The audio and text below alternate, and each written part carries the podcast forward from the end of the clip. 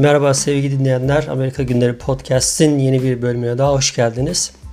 Amerika gündemiyle devam edeceğiz. Bundan yanılmıyorsam bir buçuk ay kadar önceydi şöyle bir tarihe bakacak olursam. En son 5 Mayıs 2021'de Amerika gündemi diye bir bölüm kaydettim. O günden bu yana bir sessizlik hakimdi buralarda. Evet bir yoğun bir gündem vardı. İş hayatı, ev hayatı derken bu gündemden anca fırsat bulup biraz da motivasyonla ilgili tabi. Her ne kadar bazı durumlarda bu motivasyon az da olsa birikmiş notlarım olduğu için sırf hani sizlere olan saygım ve biraz da ister istemez başımdan geçenleri veya aklımda biriktirdiğim duygu düşünceleri paylaşma niyetiyle buralara bir şeyler kaydedip e, bu buraları aslında çok boş bırakmamaya çalışıyordum ama böyle bir, bir buçuk aylık bir boşluk olmuş oldu. Tabi gündem yoğun malum aslında Türkiye'nin gündemi ABD'nin gündeminden çok daha yoğun. Belki de onun da e, biraz tesiri var üzerimizde diyelim. Şöyle diyelim yani ABD'nin gündemini takip etmekten ziyade Türkiye'nin gündemiyle biraz daha belki de içli dışlı olmanın belki de ortaya çıkardığı bir sonuç oldu. Neyse çok uzatmayalım. ABD gündemi de aslında hani çok şey değildi. E, şöyle bir şey hani Covid bitti. Onun dışında e, İsrail'de bir takım gerilimler oldu. Bunun haricince e, Juneteenth meselesine gireceğiz. Birazdan ondan bahsedeceğiz. Biden-Putin görüşmesi oldu vesaire. Hani politik gündemde aslında çok da boş sayılmaz. Tabii bunun dışında elbette ki başka gelişmeler de var. Bakalım bugün ne kadar gidebileceğiz, ne kadar vakit ayırabileceğiz buraya sıraladığım konu başlıklarına diyelim ve ilk konu başlığımıza başlayalım.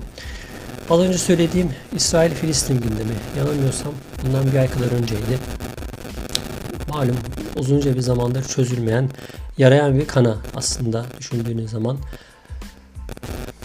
ABD açısından baktığımızda ben bu konuyu e, şöyle görüyorum. ABD'nin bu konuda bir taraf olduğunu söylemekte beis yok. Özellikle siyasi e, bir takım çevreler hani bunu başkandan tutun da e, bölge milletvekillerine, valilere kadar sayabilirsiniz. Çok ciddi anlamda İsrail taraflısı oldukları aşikar ki belki de hani yeryüzünde İsrail'den sonra İsrail en çok savunan ülke hangisidir deseniz hiç çekinmeden ABD diyebiliriz. Bunun belli sebepleri var. Hani bazı insanlar bunun lobi ile alakalı olduğunu söylüyorlar. Bazıları başka sebepler de sayıyorlar. Ama biz şöyle diyelim. Bu lobi meselesi aslında çok önemli. ABD'de kim Amerika'da özellikle hani politik arenada lobicilik noktasında ciddi bir çalışma yapıyorsa burada en çok sesini duyuran o oluyor. Bu anlamda hani lobileri çok küçümsememek lazım. Bunun dışında bir de ABD'nin Orta Doğu'ya bakış açısıyla alakalı bir yani konumlanmasıyla alakalı bir mevzu var. Tabi ABD'den bakınca özellikle hani sıradan bir halkın gözünden bakınca Orta Doğu karma karışık, keşmekeş, hani bazıların tabiriyle böyle mestap diyorlar yani böyle resmen hani delik deşik e, bir ortam gibi gözüküyor buradan baktığınız zaman. Hani özellikle terörist e, faaliyetlerin veya terör örgütlerin cirit attığı yer gibi gözüküyor. Tabi buradan bakınca hani bu karmaşa içerisinde hadiseyi çok enine boyuna hakim olmayan insanlar özellikle hani medyadan takip ettikleri kadarıyla veya hani siyasilerin onları yönlendirdikleri kadarıyla olaya ister istemez bir ön yargıyla veya e, tarafkirlikle bakabiliyorlar. Bu yüzden sıradan halkı çok şey yapmamak lazım. Hani hor görmemek lazım. Siyasilere gelince siyasilerde şöyle bir durum var. Hani az önce bahsettiğim lobi meselesi gerçekten önemli. Lobinin ötesinde siyasilerin e, Amerika'da çok açık bir şekilde yani bir siyasetçiyi e, maddi olarak desteklemek mümkün ve bu noktada kim daha çok para verirse hani buna siz şey de katabilirsiniz hani silah lobisini de katabilirsiniz. E, onun dışında başka dernekleri işte belki büyük sendikalar olabilir, başka kuruluşlar olabilir. Kim en çok e, siyasilere yardım yapıyorsa bir yerel bölgede yerel milletvekilinin e, bu anlamda en çok kimden para aldığı ortadaysa en çok onun sesini e, duyurması gerçekten hani sıradan bir hadise. Yani burada rüşvet olarak görülmüyor bu. Tamamen kampanyaya yardım adı altında hani alenen ve yasal bir şekilde yapılıyor. Hani buradaki sistem bu şekilde kurulmuş. Dolayısıyla bu noktada özellikle siyasilerin seçmen olarak daha doğrusu hani seçmenden öte hani gerçekten Amerikan siyasetinde bir yere gelebilmeleri için e, İsrail'i savunmaları gerekiyor gibi bir düşünceye kapılıyorlar. Ha, öyle ki bazen mesela çok alakasız insanlar bile hani gereksiz yere mesela örnek vereceğim bulunduğum eyalet Massachusetts eyaleti bu eyaletin valisi mesela bu İsrail Filistin olayları olduğu zaman hiç böyle hani alakasız kimse ondan bir açıklama yapmasını beklemiyorken birdenbire e, oturdu tweet attı. Hani I stand by Israel yani ben İsrail'in yanında yer alıyorum dedi bu şeyde yani en son yaşanan hadiselerde böyle bir açıklama yaptı. Hani böyle açıklama yapma yani ihtiyacı duydu demek ki. Demek hani her ne kadar şey olsa da ne derler ortamda böyle bir zorunluluk hani valimiz acaba ne düşünüyor? Sayın valimiz bu konuda bir açıklama yapar mısınız gibi bir talep gelmese dahi adam böyle bir kendini pozisyonunu söyleme gereği hissetti. Yalnız şöyle bir durum var. Şimdi evet hani İsrail'in yanında duran bir ülkeden söz ediyoruz. Uzunca yıllardır özellikle hani ana akım medyada çok ciddi anlamda İsrail'in desteklendiği, hiçbir şekilde hani Filistin cephesinden veya Filistinlerin gözünden hadiselerin değerlendirilmediği veya e, ölümlerin e, hani aktarılırken bile hani İsrail İsrail de mesela çok aslında stratejik bir ülke. Mesela e, İsrail'in mesela askeri kanadının ismi Israeli Defense Forces diye geçiyor. Mesela İsrail savunma birlikleri diye. Yani hani bunu bile söylerken aslında hani İsrail neyden karşı kendini savunuyor? Hani niçin böyle bir savunma ihtiyacı duyuyor? Yani bu bile aslında bir stratejik böyle bir algıya yönelik bir e, isim şey olduğunu biliyor insanlar. Ama buna rağmen mesela a, halk gözünde bunlar hep şöyle hani bütün bu algılar a, halkın gözünde hep şöyle yani İsrail Orta Doğu'da bir ülke hani bir şekilde kurulmuş. Hani kuruluş aşamasında da çok böyle insanlar hani hakim değiller. Kurulmuş velhasıl sonrasında a, orada Filistin diye bir yer var. Filistinliler İsraillilerle hani barış içinde yaşamak istemiyorlar. Bu yüzden Filistinliler İsrail'e sürekli oradan şey gönderiyor, roket gönderiyor. Bu durumda da İsrail'in kendini savunma hakkı var diye bir söylem var. Bu söylem üzerinden halkın bu olaya bakış açısı var. Daha, daha doğrusu aslında siyasilerin bir bakış açısı var. Halkın bu noktada çok fazla bir hani görüş, düşüncesi olsa dahi böyle eyleme geçen bir e, fiili yok. Şimdi gelelim hani bu dönem ne farklı oldu? Hani benim gözlemlerim aslında bu döneme ala, alakalı bir şey. Farklı olan şu. E, ben daha önce başkanlık seçimleriyle alakalı mesela bir bir takım yorumlar yapmıştım. Bu hani Trump'tan sonra Biden gelse de Amerika'nın belli konularda belli pozisyonları değişmez. Ee, sistem yani Amerikan sistemi bir şekilde aynı şekilde devam eder. Mesela bunlardan biri neydi?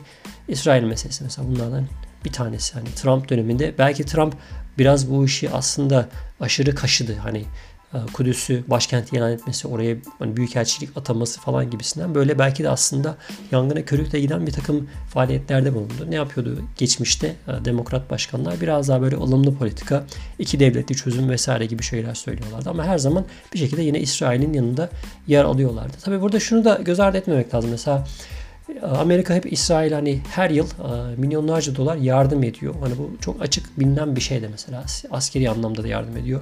Maddi anlamda da yardım ediyor. Fakat bir taraftan şu da var. Amerika Filistin'e de yardım ediyor. Mesela işin enteresan tarafı. Filistin'deki mesela Birleşmiş Milletler üzerinden eğitimle alakalı, sağlıkla alakalı bir takım çalışmalarla da mesela maddi anlamda Amerika'nın desteği var. Bu da enteresan bir mevzu. Şimdi gelelim bu sene ne farklı oldu? Bu sene kamuoyunda belki de artık bu günümüzün hani global haber alma sisteminin değişmesinden kaynaklanan bir durum belki de ortaya çıkıyor günümüzde. Nedir bu?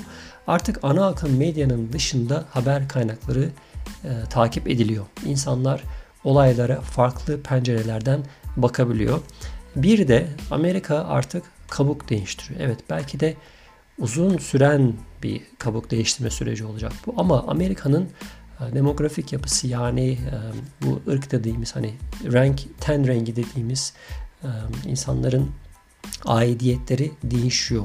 Ne değişiyor? Mesela Amerika'da azınlıklar biraz daha ön plana çıkmaya başladılar. Biraz daha mesela Müslüman toplumlar veya Müslüman toplumları temsil eden kimseler biraz daha böyle çok görünür hale gelmeye başladılar. Onun dışında Hispanik dediğimiz malum Güney Amerika'dan gelmiş veya Meksika'dan buralara gelmiş e, asıllı Amerikalılar bunlar da mesela sayı olarak çoğaldığı için bunların mesela dünya görüşleri biraz daha farklı beyaz Amerikalılara kıyasla. Siyah Amerikalıların zaten farklı bir duruşu var. O yüzden Amerika daha böyle giderek e, kozmopolit olan dünya görüşü olarak da dünyaya bakış açısı olarak da dünyaya açılan bir ülke doğru yavaş adımlarla ilerliyor. Tabii bunun altını çizmek lazım. Yavaş, oldukça yavaş adımlarla ilerliyor. Şimdi nedir? E, biraz lafı çok uzattık ama Bernie Sanders örneğinden mesela bahsetmek istiyorum. Bernie Sanders malum Demokrat Parti içerisinde her ne kadar kendisi Demokrat Parti üyesi olmasa da bağımsız olarak girmiş olsa da daha liberal bir düşünceye sahip olsa da belli bir süre başkan adaylığını e, aslında güçlü bir şekilde yürüttü. E, gel gör ki dediğim gibi yani bu statikodan kaynaklanan statiko Bernie Sanders'ı seçmezdi, seçtirmezdi zaten. Daha önce belki de bahsetmiştim. Bilmiyorum hangi podcast'te bahsettim ama özellikle Michael Moore'un belgesellerini izlerseniz e, Bernie Sanders'ın önünün çok ciddi bir şekilde kesildiğini, belli kongrelerde en fazla oyu almasına rağmen o e, eyaletlerde aday, aday olarak e, bir şekilde e, Bernie Sanders yerine Joe Biden'ın isminin verildiği, geçtiği açıkça bilinen bir şey. Bernie Sanders ne dedi? Bernie Sanders İsrail'in bu son hadiselerdeki tutumunu kınadı ve çok ciddi sert bir dille kınadı. Yani şunu söyledi.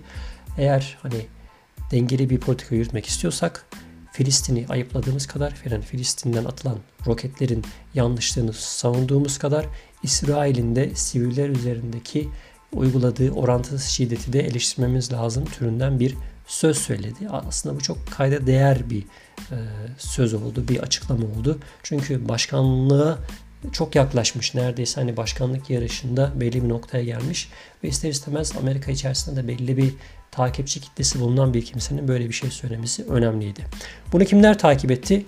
Malum Bernie Sanders'ı en çok destekleyen Demokrat Parti içerisinden bir dörtlü bir grup vardı. Bunlar işte Alexandra Ocasio-Cortez, işte Rashida Tlaib, bir tane daha ismini hatırlamadım. Belki iki tane daha. Bunlar bir dört kişilik bir gruptu.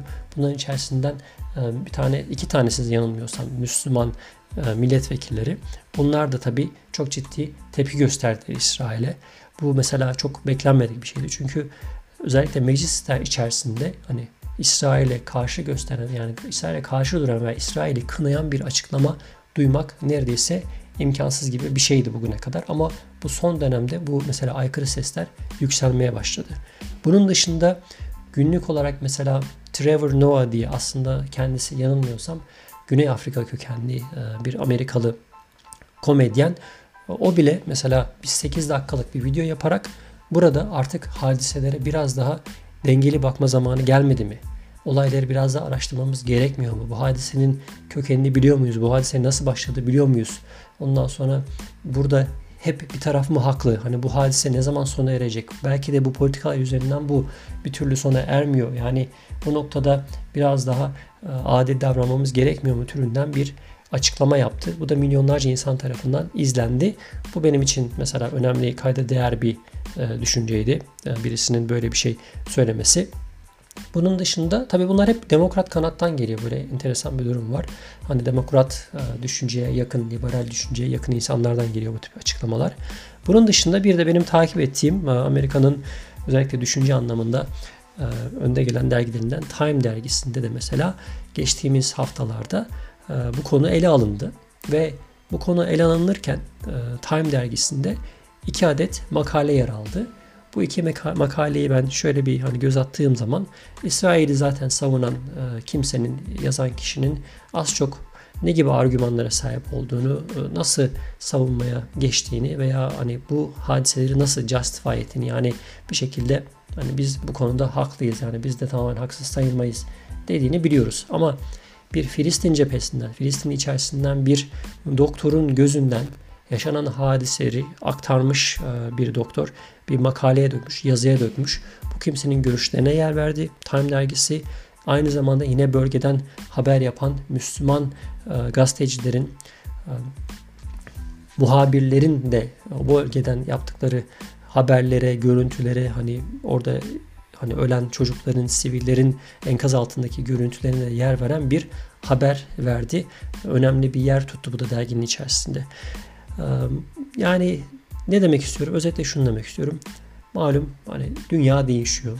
Dünya artık farklı bir çizgiye doğru gidiyor ve dünya içerisinde artık ne olursa olsun hani devletler veya işte medya organları veya bir şekilde gücü elinde bulunduran insanlar artık eskisi kadar haber alma özgürlüğüne müdahale edemiyorlar. İnsanlar biraz daha farklı kaynaklardan beslenebiliyor. Biraz daha insanlar dünyadaki hadiselere global bir gözle bakabiliyorlar diye düşünüyorum. Belki de bu internetin, teknolojinin belki de günümüzde insanlara kazandırdığı en büyük e, kazanım belki de bu oldu diye düşünüyorum. Bunun dışında bu meseleyi kapatmadan çok hani e, uzatmadan da Republicanlarla alakalı zaten bir şey söylemiştim. Republicanların mesela bu konuya bakışları nasıldı? Özellikle e, onların milletvekilleri bu konuda nasıl bir şey e, söylediler, nasıl bir şey ortaya attılar diye mesela bakmak istediğimde hemen çok ciddi bir şekilde hatta demokratlardan daha sert bir şekilde duruşları olan bu insanlar belli yerlerde mesela e, gösteriler, yürüyüşler olduğunda da mesela İsrail'in yanında yer alan, onların e, onları desteklediklerini belirten bir takım açıklamalar yaptılar. Republicanlar yani böyle full force hani neredeyse hiç fire vermeden e, tamamen böyle %100 İsrail desteklerini sürdürdüler bu son hadiselerde. Evet benim son dönemden ABD gündemiyle alakalı dikkatimi çeken bir kenara aldığım notlar içerisinde baktığımda bu İsrail-Filistin gerilimi bu şekilde e, benim gözümden ABD gündemine bu şekilde girmesiyle e, ben de aslında hadisenin artık biraz daha farklılaştığını belki de önümüzdeki günlerde hani bu bakış açısının belki de çözüme giden yolda. Çünkü biliyorsunuz yani bu hadisenin çözümü noktasında ne bölge ülkelerinden ne Arap milletlerinden ne de Avrupa'dan e, bir adım atılamıyor. Ne varsa bugüne kadar hep ABD'nin öncülüğünde veya ABD başkanlarının gözetiminde, denetiminde onlardan gelecek ve ABD'nin e, siyasi anlamda alacağı bir takım pozisyonlarla bu meselenin çözülebileceğini e, belki de umuyoruz, e, ümit ediyoruz diyelim. İkinci mevzu Covid mevzusuna girelim. Aslında bu podcast'te uzunca bir süre Covid ile alakalı Covid günlükleri diye uzunca belki 14-15 bölümlük bir dizi çekmiştim. Her seferinde böyle Covid ile alakalı gelişmeleri aktarıyordum. Artık hani Covid günlükleri bitti. Post Covid yani Covid sonrası günlükler diye bir şey belki ortaya çıkartabilirim ama burada da şöyle bir şeyi söylemek istiyorum.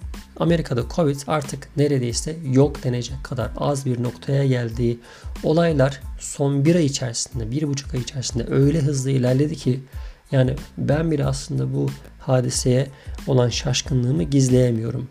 Şöyle ki mesela yani bulunduğumuz eyalet zaten hani aşılama noktasında önce eyaletlerden bir tanesiydi. Yani benim bildiğim kadarıyla e, Vermont eyaleti mesela yine bu konuda çok önde. Çok hızlı bir şekilde bir seferberlik başlatıldı ve dünyanın hiçbir yerinde görülmeyecek hızda insanlar aşı oldular ve e, aşılarda hani belki de e, dünyanın Covid'e karşı en en korunaklı aşıları diyebiliriz. Yani hani etkinlik olarak yüzde, yüzde olarak ölçüldüğü zaman COVID'e karşı bu Moderna ve Pfizer dediğimiz yani BioNTech ve Pfizer'ın ortaklığıyla yapılan aşılar ve bir de Moderna firmasının yaptığı aşılar bugüne kadar bu Covid virüsüne karşı en etkili aşı olarak biliniyordu ve insanları bu aşıları bir şekilde e, ulaşılabilir hale getirdiler. Başlarda tabii çok problemler vardı. Yani aşıya herkes e, eligible olmak diyoruz biz burada. Yani bir şekilde e, aşı olmaya hak kazanma meselesi.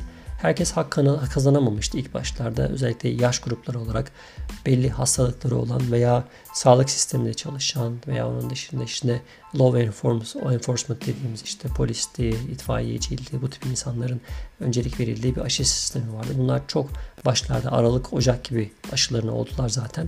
Onun sonrasında e, Şubat, Mart gibi mesela bir sonraki gruba sıra gelecekti. Bunlar biraz mesela uzadı. Nisan ayına falan sarktı. Mart Nisan aylarına falan sarktı. Ama bu gruplarda da bile mesela belli bir şeyden sonra ben yanılmıyorsam böyle Nisan ayının ortalığıydı zannediyorsam hani çok rahatlıkla e, randevu alınıp e, aşı vurulabilir hale gelmişti. Ardından da zaten Mayıs ayı geldiğinde 16 yaş üzerine şey çıktı aşı imkanı çıktı. Şimdi 12 yaş ve üzerine aşı çıktı söyleniyor e, ve herhalde yaz sonunda ve Eylül başında artık daha az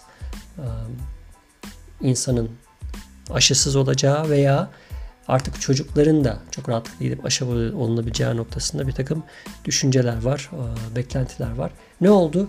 %70 ve üzerinin aşılandığı eyaletler diye bir liste çıkmaya başladı. Bu listeyi ilk 7-8 liste zaten hani o eyalet arasında bu East Coast dediğimiz doğu yakasındaki eyaletler teşkil ediyordu. Sonra diğer eyaletler de bunları takip etmeye başladılar. Ve şu an itibariyle ben e, diğer yakayı yani batı yakasında takip ettiğim için West Coast'ta mesela Kaliforniya'da da mesela buraya yaklaşıldığı ve böylelikle artık insanların dışarıda maske takmalarının gerekmediği şu anda Massachusetts eyaletinde artık içeride de maske takma zorunluluğu kaldırıldı. Nerelerde takılıyor? Hala daha tabi takan insanlar var. Hatta şöyle bir şey var. İnsanlar ilk başlarda mesela maskesini çıkartarak bir markete onun dışında bir berberi bir başka bir yere gittiklerinde böyle biraz tuhaf hissediyorlardı kendilerini. Hala da hani maskemi taksam mı yanında maske. Ben de öyle yaşadım açıkçası. Yani. Yanında maske götürüyordum. Bakıyordum etrafa hani birileri takıyorsa veya insanlar hani takıyorsa, çoğunluğu takıyorsa ben de böyle takma ihtiyacı istiyordum ama sonra birkaç seferden sonra ben bunu tam tersine çevirdim. Artık direkt maskesiz olarak e, her yere girmeye başladım. Eğer birisi derse ki ya burada maske takmamız gerekiyor o zaman çıkartıp maskeyi takmaya başladım. Mesela buna bir örnek vereceğim. Halen daha hani sağlık e, merkezlerinde, hastaneler veya işte e, diş hekimlerinin olduğu ofislerde kliniklerde halen daha maske uygulaması devam ediyor ama yalnızca buralarda devam ediyor diyebiliyorum. Bunun dışında okullarda devam ediyordu. Okullarla alakalı da en son vali geçtiğimiz günlerde bir açıklama yaptı. Eylül ayında okullar tekrar açıldığında öğrencilerin maske takmasına ihtiyaç kalmayacak türünden bir şey söyledi. Ben bunu şöyle yorumluyorum aslında. Maske takma meselesi şu an halen daha eğer aşı olmadıysanız maske takmanızı size tavsiye ediyoruz diyorlar hani hastalığı kapmamanız için. Çünkü aşı olan bir insan da aynı zamanda hastalığı yayabiliyormuş. Ee, her ne kadar kendisi hani bu belirtileri göstermese de aşı e, olsa dahi virüsü kapıp bunu aşı olmayan insanlara, diğer kimselere bulaştırabiliyormuş. Bu yüzden aşı olmadıysanız iç mekanlarda hala maske takmaya devam edin türünden bir ifade vardı. Bunun dışında mesela e, hani dediğim az önce dediğim hani çocukların belki Eylül ayında maske takmalarına gerek kalmayacak ifadesi ben şöyle yorumluyorum şahsen. Burada geçen sene e, eyalet e, flu dediğimiz yani grip dediğimiz grip aşısını mecbur tuttu mesela. Sene başında dediler ki bütün öğrenciler grip aşısı olacak. Ortaya böyle bir şey attı. Ama sonradan geri adım atmak zorunda kaldılar. Çünkü ABD'de de ciddi anlamda bir aşı karşıtlığı var bir. İkincisi bazı insanlar dini nedenlerden dolayı aşı olmak istemiyorlar. Böyle olunca eğer bir kimse hani ben dini sebeplerden dolayı veya tıbbi nedenlerden dolayı aşı olmak istemiyorum veya çocuğumun olmasını istemiyorum dediğinde bir mektup yazması yeterli. Hani kimse bunları zorlamıyor. Aşı olacaksın demiyor. Ama bu durum mesela Covid meselesinde nasıl mesela bununla alakalı bir yol izlenecek? Bana kalırsa bunda da insanları zorlayamayacaklar. İnsanlara mutlaka aşı olacaksınız, çocuğunuz aşı olmak zorunda yoksa okula gelemez diye bir şey söyleyemeyecekler. Bunun yerine şunu söyleyecekler. Aşı olmalarını tavsiye ediyoruz.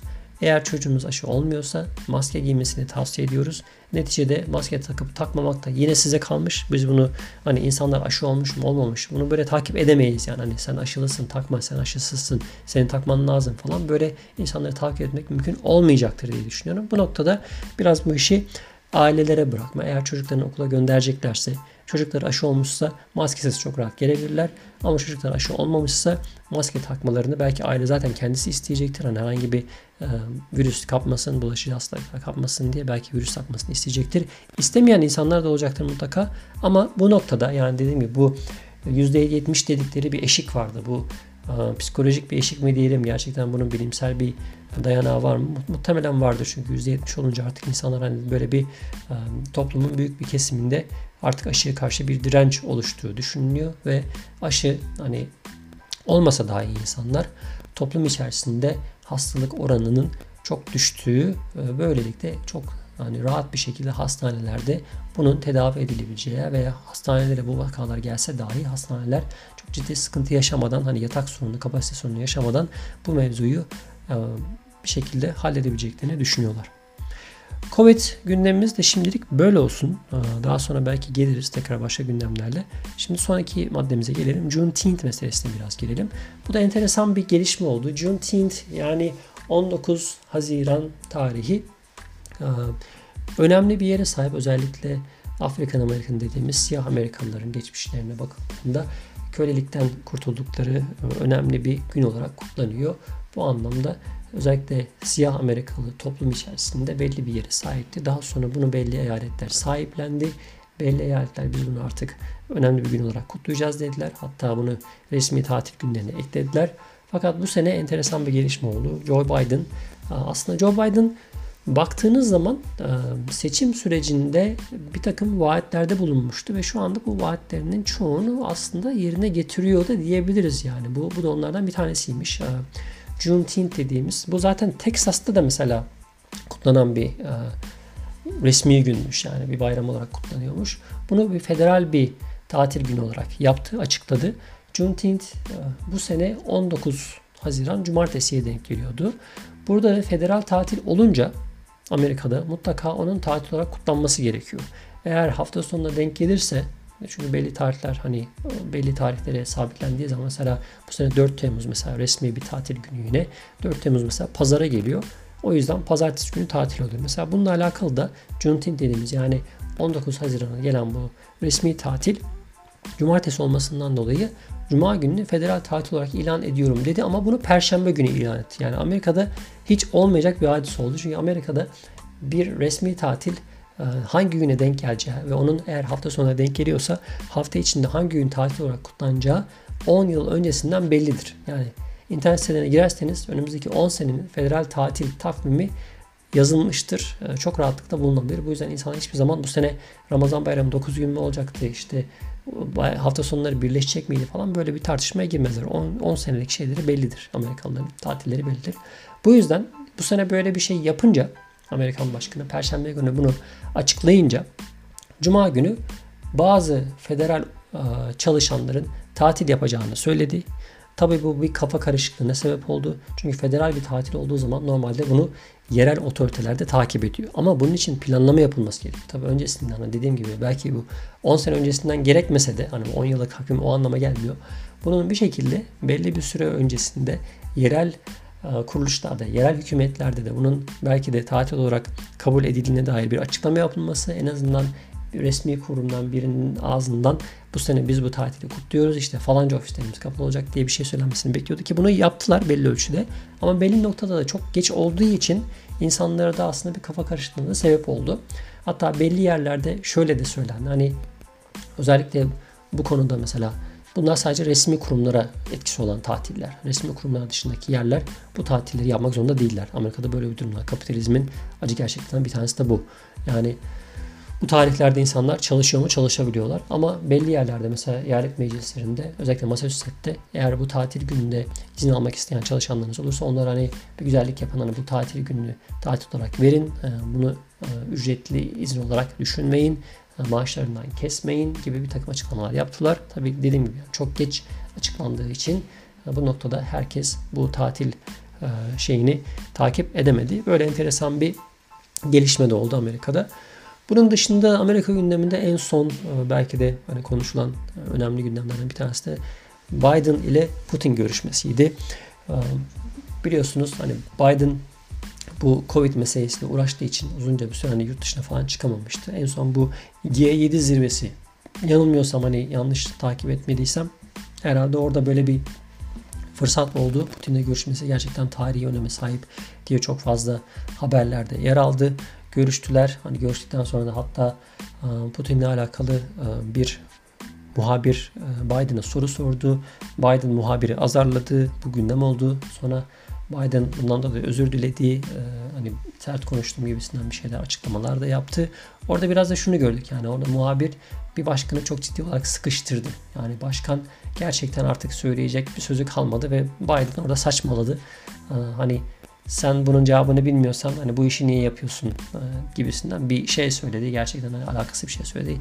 Ki Biden da gerçekten yaşlı bir insan. Bunu daha önceki başkanlık seçimleri sürecinde de söylemiştim. Yani e, Biden e, bazen mesela kafası karışıyor, yanlış şeyler söylüyor. Yani yaşlı adam yani hani 80 yaşına gelmiş neredeyse yanılmıyorsam 78 yaşındaydı ama artık hani böyle biraz daha sanki görüntü başkanlığı yapacak e, bir insan gibi gözüküyor. Çok böyle karizması yok.